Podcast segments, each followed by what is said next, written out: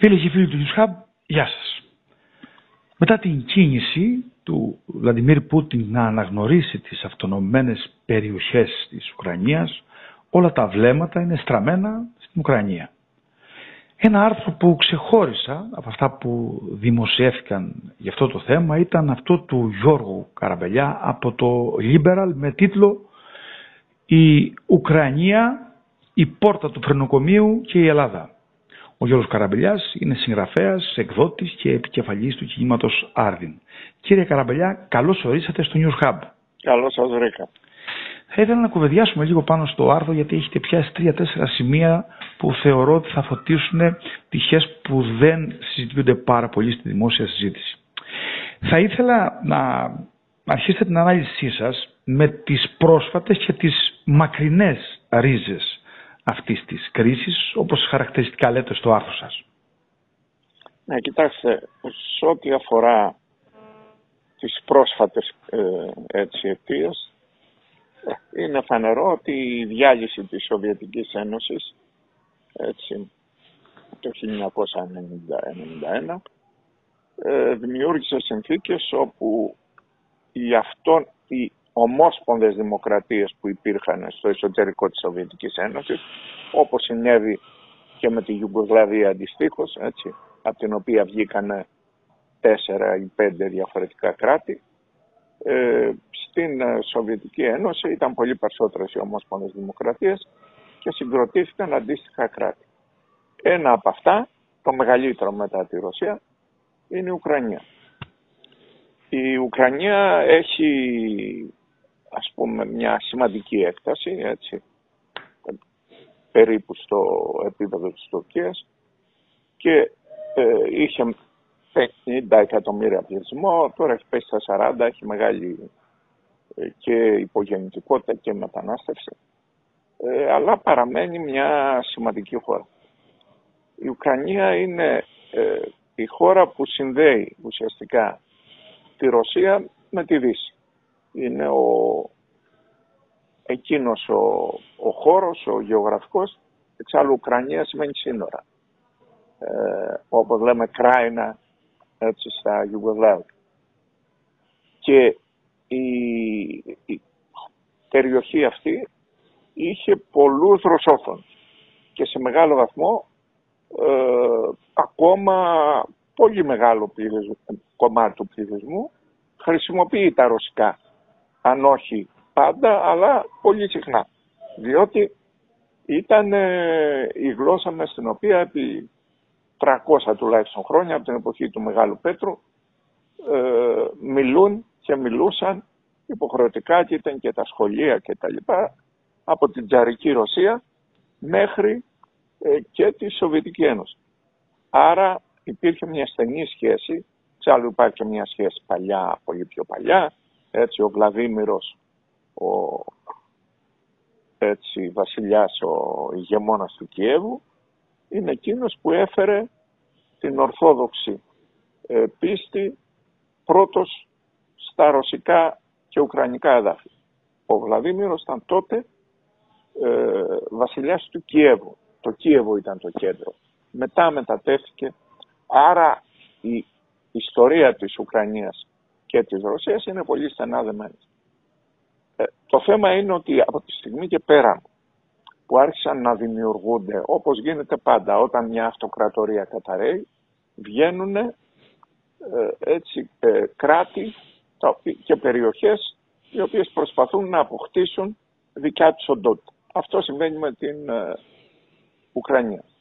Το θέμα είναι όμως ότι επειδή είχε κάποιες περιοχές τις οποίες η Ρωσία μετά το, 1000, μετά το 2000 άρχισε να αρνείται ε, να παραδοθούν στην Ουκρανία ή να μείνουν στην Ουκρανία όπως είναι η Κρεμαία και όπως είναι κάποιες συνοριακές περιοχές με τη Ρωσία ε, που είναι το Ντονμπάς, το Λουγκάνσκ και άλλες ε, δημιουργήθηκε μία σύγκρουση καθώς η Ουκρανία όσο ήταν φιλορωσική και αυτό συνέβαινε για αρκετά χρόνια, μέχρι, την, ε, μέχρι το 2010 περίπου, ε, λίγο πριν, λίγο μετά, ε, τα πράγματα πηγαίνανε, εντάξει, δεν ήταν τόσο καλά πάντα οι σχέσεις, αλλά υπήρχε καλή σχέση Ρωσίας-Ουκρανίας.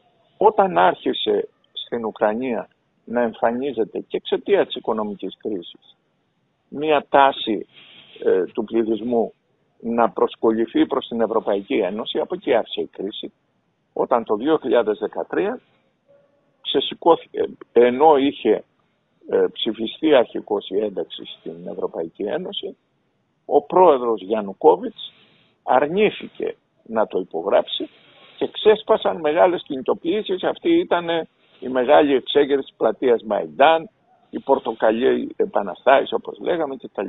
Δηλαδή έγινε ξεσηκωμός, έπεσε ο φιλορώσος πρόεδρος ο Γιαννουκόβιτς, ο οποίος βρίσκεται και σήμερα στη Ρωσία και έκτοτε άρχισε μια ε, κόντρα για το εάν θα μπει στην Ευρωπαϊκή Ένωση, παραπέρα εάν θα μπει στο ΝΑΤΟ. Η Ρωσία προχώρησε στην απόσπαση της Κρυμαίας, έστειλε 200.000 στρατό και ε, πήρε την Κρυμαία και ε, δημιουργήθηκαν και οι αυτόνομες αυτές περιοχές που επίσης ε, κρατήθηκαν με ρώσικο στρατό. Άρα δηλαδή η Ρωσία έχει αρχίσει να επεμβαίνει στην Ουκρανία ήδη από το 2014, δεν είναι κάτι καινούργιο. Οι επεμβάσεις της Ρωσίας τι αποτέλεσμα είχαν; Είχαν ως αποτέλεσμα μια ρευστή εθνική συνείδηση, όπως ήταν εκείνη των Ουκρανών, που ήταν έτσι, και ο λίγο Ρώσοι και ο λίγο ε, όχι, άρχισε να παίρνει όλο και πιο έντονα ουκρανικά χαρακτηριστικά. Σε αντίθεση με τη Ρωσία, όπως σημαίνει πάντα. Οι εθνικές συνειδήσεις των λαών που είναι σε αυτοκρατορίες συγκροτούνται μέσα από την αντιπαράθεση ανάμεσα όπως έγινε Σερβία, Κροατία, Σερβία, έτσι, ε, Σλοβενία κτλ. Που φτιάχτηκαν mm-hmm. Χωριστές ταυτότητες μέσα από τη σύγκρουση. Το ίδιο γίνεται αυτή τη στιγμή στην ε, Ουκρανία. Και αν ε, η Ρωσία συνεχίσει την επιθετική της πολιτική, που εγώ πιστεύω θα τη συνεχίσει, και γιατί το πιστεύω, διότι επειδή δημιουργήθηκε μεγάλο ζήτημα με την περικύκλωση της Ουκρανίας, με τις μεγάλες στρατιωτικές δυνάμεις που έχει φέρει και με την επιμονή να μείνει η Ουκρανία εκτός Ευρωπαϊκής Ένωσης και ΝΑΤΟ, είναι προφανές ότι εάν η Ρωσία δεν προχωρήσει παραπέρα, αυτό δεν θα εκπληρωθεί. Η Ουκρανία έκανε ήδη αίτηση να μπει στην Ευρωπαϊκή Ένωση. Παλιότερα είχε μιλήσει για το ΝΑΤΟ. Εάν οι Ρώσοι, ο Πούτιν, δεν προχωρήσει παραπέρα, δεν μπορεί να ε, έτσι, ε, κατοχυρώσει την ε, μη συμμετοχή της Ουκρανίας στην Ευρωπαϊκή Ένωση τουλάχιστον σε πρώτη φάση. Και πιστεύω ότι κάτω από αυτές τις συνθήκες η Ευρωπαϊκή Ένωση θα ανοίξει διαδικασίες ένταξης της Ουκρανίας στην Ευρωπαϊκή Ένωση. Αυτό ε, όπως καταλαβαίνουμε σημαίνει ότι ε, θα χάσει τον αντικειμενικό στόχο όλης αυτής της κινητοποίησης. Επομένως, θεωρώ απολύτως σίγουρο, όσο και ο Μπάιντεν που το επαναλαμβάνει, ότι η Ρωσία θα προχωρήσει παραπέρα. Εξάλλου έχει ήδη μία βάση, λέει ότι αυτές οι δημοκρατίες δεν είναι όλες ε, στα σύνορα που έχει πάρει. Ένα 60% ε, κατέχονται από Ουκρανούς. Άρα υπάρχει η βάση για να γίνουν παραπέρα κινήσεις. Δεν ξέρω σε πόσες μέρες θα γίνει. Ε, μπορεί να γίνεται και σήμερα και αύριο και μεθαύριο. Και πάντως στην επόμενη περίοδο, κατά τη γνώμη μου, θα έχουμε νέες συγκρούσεις. Διότι αν δεν έχουμε, το μόνο που θα έχει πετύχει η Ρωσία είναι να αποξενώσει εντελώς την Ουκρανία από αυτή χωρίς να έχει κερδίσει κάτι σε σχέση με την Ουκρανία. Θα έχει πάρει μόνο κάποιες, κάποια εδάφη. Ε, ε, κύριε Καραμπελιά, στο άρθρο σας μεταφράζετε την, θέλω να μείνουμε λίγο σε αυτό, στο άρθρο σας μεταφράζετε την κίνηση του Πούτιν ε, να αναγνωρίσει ας πούμε τις αυτόνομες ναι. περιοχές ως το σημείο ρήξης γιατί Ε, θα μπεις ε, ρίξεις με την, όχι μόνο με τους Αμερικανούς με τη Δύση ευρύτερα αλλά με τη Δύση και με την Ευρώπη. Αυτό ναι. όμως όπως εξηγείται ε, ταυτόχρονα ε, τον κάνει να προσχωρεί μέσα σε μια ευρασιατική συμμαχία που δεσπόζει η Κίνα. Ναι. Αυτή τη πλευρά θέλω να μας, για αυτή τη πλευρά ναι, θέλω να μας πείτε δύο-τρία πράγματα. η, η, η Ρωσία έχει γίνει πιο επεκτατική και πιο επιθατική μην ξεχνάμε ότι χθες προχθές ε, ρώσικες δυνάμεις βρέθηκαν στο Μάλι από όπου έφυγαν οι γαλλικές. Ε, ρώσικες δυνάμεις είναι στη Λιβύη, είναι στη Συρία. Ε, θέλω να πω, ε, μπήκαν στο Καζακστάν προχθές όταν έγινε κάποια απόπειρα ανθρωπής του καθεστώτος. Δηλαδή, ε, η Ρωσία έχει ήδη εμφανίσει έντονες επεκτατικές διαθέσεις που τη στηρίζει πια στο ότι έχει πίσω του τη μεγαλύτερη οικονομική δύναμη της εποχής, που είναι η Κίνα. Στο παρελθόν δεν συνέβαινε αυτό. Δηλαδή μέχρι το 2000 η Κίνα δεν είχε αναδειχτεί έτσι, σε μεγάλο ε, γεωπολιτικό παράγοντα. Ήταν σημαντικός οικονομικός παράγοντας, αλλά μέχρι εκεί. Σήμερα, ε, με το ότι προχωρά σε μια τέτοια ρήξη, πώς φαίνεται ότι είναι ρήξη. Πρώτο θύμα, ο αγωγός αερίου, που είναι βασική σημασία γιατί συνδέει με τη Γερμανία, που ήταν η πιο φιλική χώρα με τη Ρωσία. Από τη στιγμή και πέρα που προχωράει σε ένα τέτοιο μέτρο, ξέρει εκ των πραγμάτων και νομίζω με τις νέες ενέργειες που θα κάνει στη συνέχεια, ότι θα οριστικοποιηθεί η ρήξη με τους Ευρωπαίους οι Ευρωπαίοι θα ξαναγυρίσουν στο ΝΑΤΟ, ότι οι χώρες της Ανατολικής Ευρώπης, δηλαδή Πολωνία, Βαλτικές χώρες και τα λοιπά που είναι στο ΝΑΤΟ, ήδη πηγαίνουν αμερικάνικα στρατεύματα, αεροπλάνα και απάτσι, έτσι πήγανε F-35 ήδη. Ε, άρα περνάει σε μια εποχή ρήξης πια ε, με ε, τη Δύση. Ξαναγυρνάμε με νέους όρους στην παλιά, στον παλιό ψυχρό πόλεμο όπου είχαμε ε, δύο χωριστά στρατόπεδα. Ίσως και οι Αμερικάνοι να το θέλαν. Τους βολεύει. Διότι έτσι κρατάνε την Ευρώπη μαζί τους. Ε, αυτό εξάλλου έλεγε ο Μπρεζίνσκι που είναι ο παλιός σύμβουλος του Κάρτερ και τον, ε, ότι θα πρέπει να βάλουμε τη Ρωσία στη γωνία, να πάρουμε την υπόλοιπη Ευρώπη και έτσι να ξεμπερδέψουμε με τους Ρώσους. Ο Τζόρτζ Κέναν που ήταν ένας μεγάλος διπλωμάτης Αμερικάνος, πέθανε 102-103 χρονών.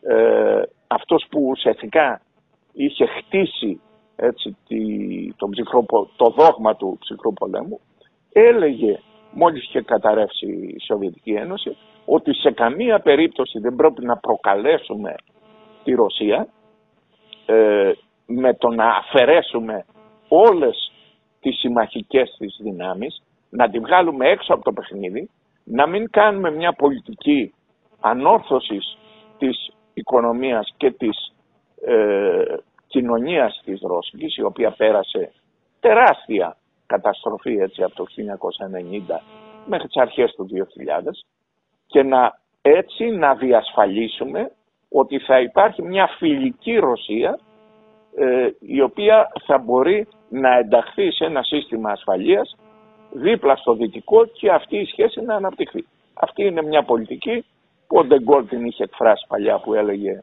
Ευρώπη από τα Ουράλια μέχρι τον Ατλαντικό και η οποία δεν άρεσε σε πολλούς Αμερικανούς όπως ο Μπρεζίνσκι και όπως σε μεγάλο βαθμό το Δημοκρατικό Κόμμα, την ίδια πολιτική έχει, οι οποίοι θεωρούσαν ότι έτσι θα έδιναν τη δυνατότητα στην Ευρώπη να αυτονομηθεί.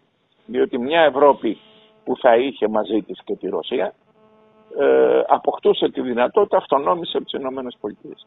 Άρα παίχτηκε ένα παιχνίδι όπου Αμερικανοί και Ρώσοι είναι οι κερδισμένοι, ας το πω έτσι, με την έννοια ότι ο καθένας ε, κρατάει το χωράφι του και το επεκτείνει, έτσι όπως κάνει αυτή τη στιγμή ε, ο Πούτιν και γι' αυτό πιστεύω ότι αφού έκανε αυτό το βήμα, το οποίο όλοι του έλεγαν ότι αν το κάνεις πάμε σε ρήξη, ε, δεν υπάρχει δυνατότητα επιστροφής, τουλάχιστον για πολλά χρόνια. Άρα πάμε σε, ένα, σε μια νέα πραγματικότητα που ξαναφέρνει έναν ψυχρό πόλεμο αλλά με νέα χαρακτηριστικά. Ο ψυχρός πόλεμος ο παλιός είχε τη Σοβιετική Ένωση ως επίκεντρο και η Κίνα ήταν περιθωριακή δύναμη.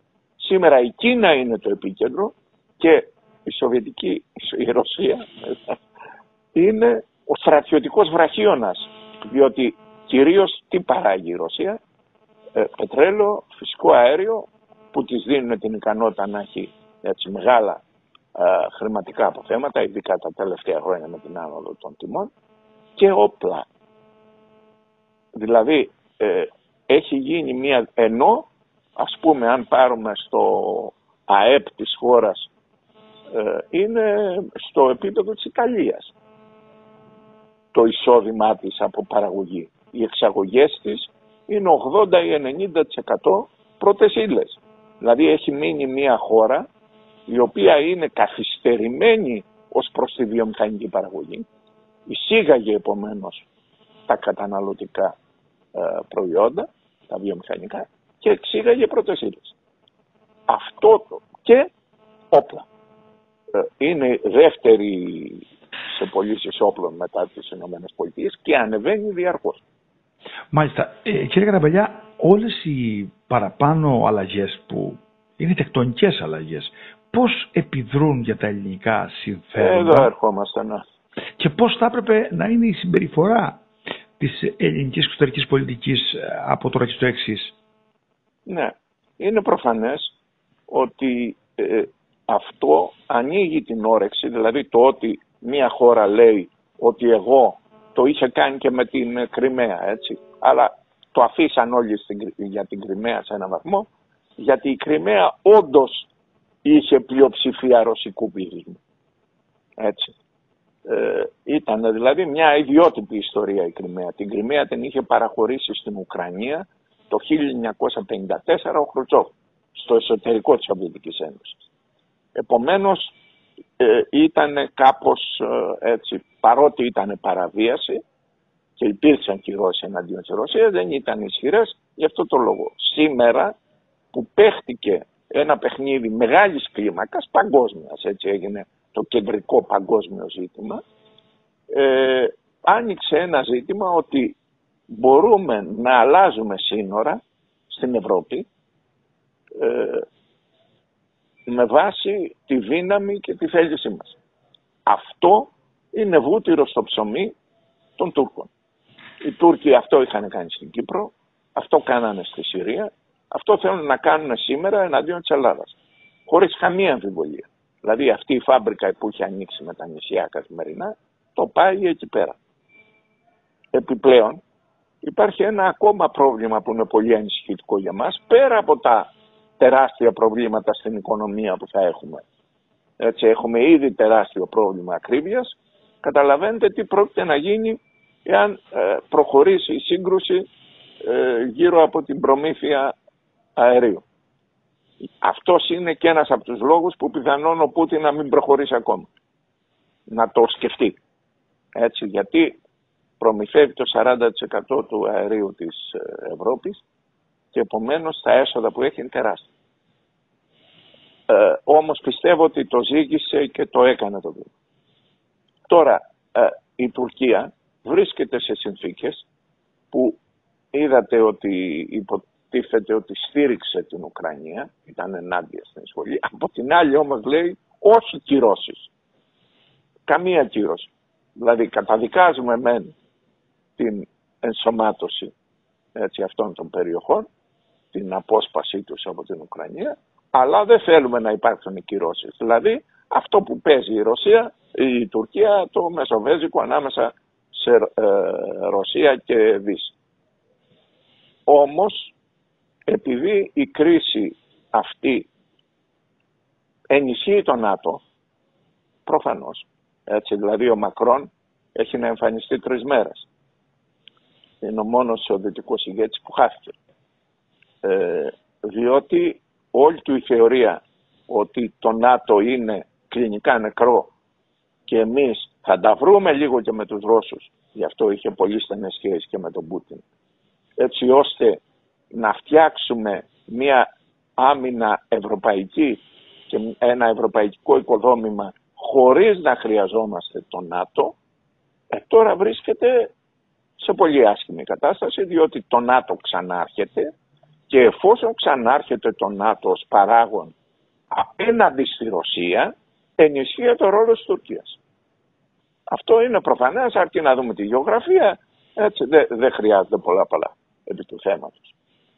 Άρα η Τουρκία δεν θα δοκιμάσει αυτό να το εξαγοράσει όπως ήδη έχει αρχίσει από τότε που άρχισε η Ουκρανική κρίση εδώ και 5-6 μήνες με κινήσεις που κάνει με το Ισραήλ, με τα Εμμυράτα, με το NISTMED που είπαν οι Αμερικάνοι δεν χρειάζεται. Δηλαδή έχει αρχίσει ήδη μια τέτοια αλλαγή η οποία κινδυνεύει να γίνει πολύ πιο σημαντική. Δηλαδή να πληρώσει η Ελλάδα και η Κύπρος τα σπασμένα της αντιπαράθεσης της Αμερικής με τη Ρωσία ε, χρησιμοποιώντας την Τουρκία. Η Τουρκία πιστεύω ότι το βλέπει αυτό παρότι η κατεύθυνσή της κατά τη γνώμη μου σε βάθος χρόνου έτσι, όχι πολύ μεγάλο αλλά σε βάθος χρόνου είναι η ένταξή της στο ευρασιατικό στρατόπεδο αυτή είναι η κατεύθυνσή της, διότι είναι μουσουλμανικές δυνάμεις, είναι, είναι πάρα πολλά που την τραβάνε προς τα εκεί, έτσι, κεντρικές ασιατικές δημοκρατίες με μουσουλμανικό τουρκόφωνο πληθυσμό, ε, Ιράν, σχέση με Κίνα η οποία την κρατάει πια σε μεγάλο βαθμό οικονομικά. Λόγω της οικονομίας. ακριβώς. Ε, ο δρόμος είναι προς τα εκεί. Όμως αυτό δεν πρόκειται να γίνει αμέσως. Γιατί να μην δοκιμάσει εάν της κάτσει να χρησιμοποιήσει τη σημερινή της θέση ως σχετικό ανάχωμα έναντι της Ρωσίας και φίλοι της Ουκρανίας, γιατί έτσι εμφανίζεται, δεν κεντρώνει στην Ουκρανία, για να απαιτήσει ε, πιο ε, έτσι, φιλική προς την Τουρκία πολιτική των Ηνωμένων Πολιτειών έναντι της Ελλάδας. Απέναντι σε αυτό λοιπόν, για να μην σας κρατάω άλλο, νομίζω ήδη έχω πει πολλά. Ε, δεν, η Ελλάδα δεν έχει άλλο δρόμο. Δυστυχώς έχουν αποκλειστεί όλοι οι δρόμοι. Δηλαδή, με τη Ρωσία δεν υπάρχει καμία περίπτωση, είναι δεδομένο έτσι. Εξάλλου ποτέ δεν τα, ε, αν μετρήσουμε από το γκριμαϊκό πόλεμο μέχρι σήμερα, δηλαδή από το 1853 μέχρι σήμερα, ε, με τη Ρωσία βρεθήκαμε μαζί μόνο στο δεύτερο παγκόσμιο πόλεμο σε μια ευρύτερη συμμαχία. Ε, δεν υπάρχει άρα περίπτωση ε, να στηρίξει την Ελλάδα. Μόνο εάν συγκρόταν με την Τουρκία. Πράγμα εντελώς απίθανο και δεν πρόκειται να συμβεί. Αν συγκρόταν δηλαδή σε χοντρά. Έτσι. Ε, από την άλλη πλευρά συμβαίνουν αυτά με τις Ηνωμένες Πολιτείες που έχει ήδη και στη Λιβύη το βλέπουμε έχει προβληματική πολιτική. Ποιος δρόμος υπάρχει; Ένας. Η ενίσχυση της δικιάς μας αμυντικής και παραγωγικής βάσης, δηλαδή να αλλάξουν οι Έλληνες από το καλά είμαστε και να περάσουν σε μια λογική ότι θα παίξουμε το τομάρι μας και αυτό στα πλαίσια μιας με συμμάχους ποιους ε, μια Ευρώπη η οποία πρέπει να κατανοήσει ότι αν θέλει να είναι ανεξάρτητη και αν την ενδιαφέρει να είναι ανεξάρτητη ε, είναι υποχρεωμένη να χτίσει μια αμυντική βάση. Α, αμυντική συμφωνία. Έναν αμυντικό βραχίωνα. Το πρώτο βήμα για την οικοδόμηση αυτού του αμυντικού βραχίωνα έχει γίνει στην Ευρώπη και είναι η Συμφωνία Γαλλίας-Ελλάδας. Υπάρχει αμυντική συμφωνία, υπάρχει συμφωνία αμοιβαίας βοήθειας σε αυτή πρέπει να προσχωρήσουν και άλλες χώρες και να συγκροτηθεί έστω εκ των υστέρων μια ευρωπαϊκή απάντηση και στο εκβιασμό που μας κάνει και στην αναθεωρητική πολιτική την οποία έχουν οι Ρώσοι. Διότι ακούσατε τι είπε ο Πούτιν ότι δεν μπορεί να έχετε όπλα ε, ούτε στη Ρουμανία, ούτε στη Βουλγαρία, ούτε στην Πολωνία. Μάλιστα. Έτσι. Άρα βάζει τέτοιο ζήτημα. Και επομένως τι κάνει, κόβει τις γέφυρες. Γι' αυτό λέω ότι η πολιτική του είναι κόβει γέφυρες. Δεν βλέπω δηλαδή ότι μπορεί να επανέλθει. Αν επανέλθει θα πω κάνω το σταυρό μου, έκανα λάθος. Μάλιστα κύριε Καραμπελιά θα ήθελα να σας ευχαριστήσω θερμά για την παρουσία σας και την ανάλυση σας. Ευχαριστώ πολύ. Ευχαριστώ πολύ.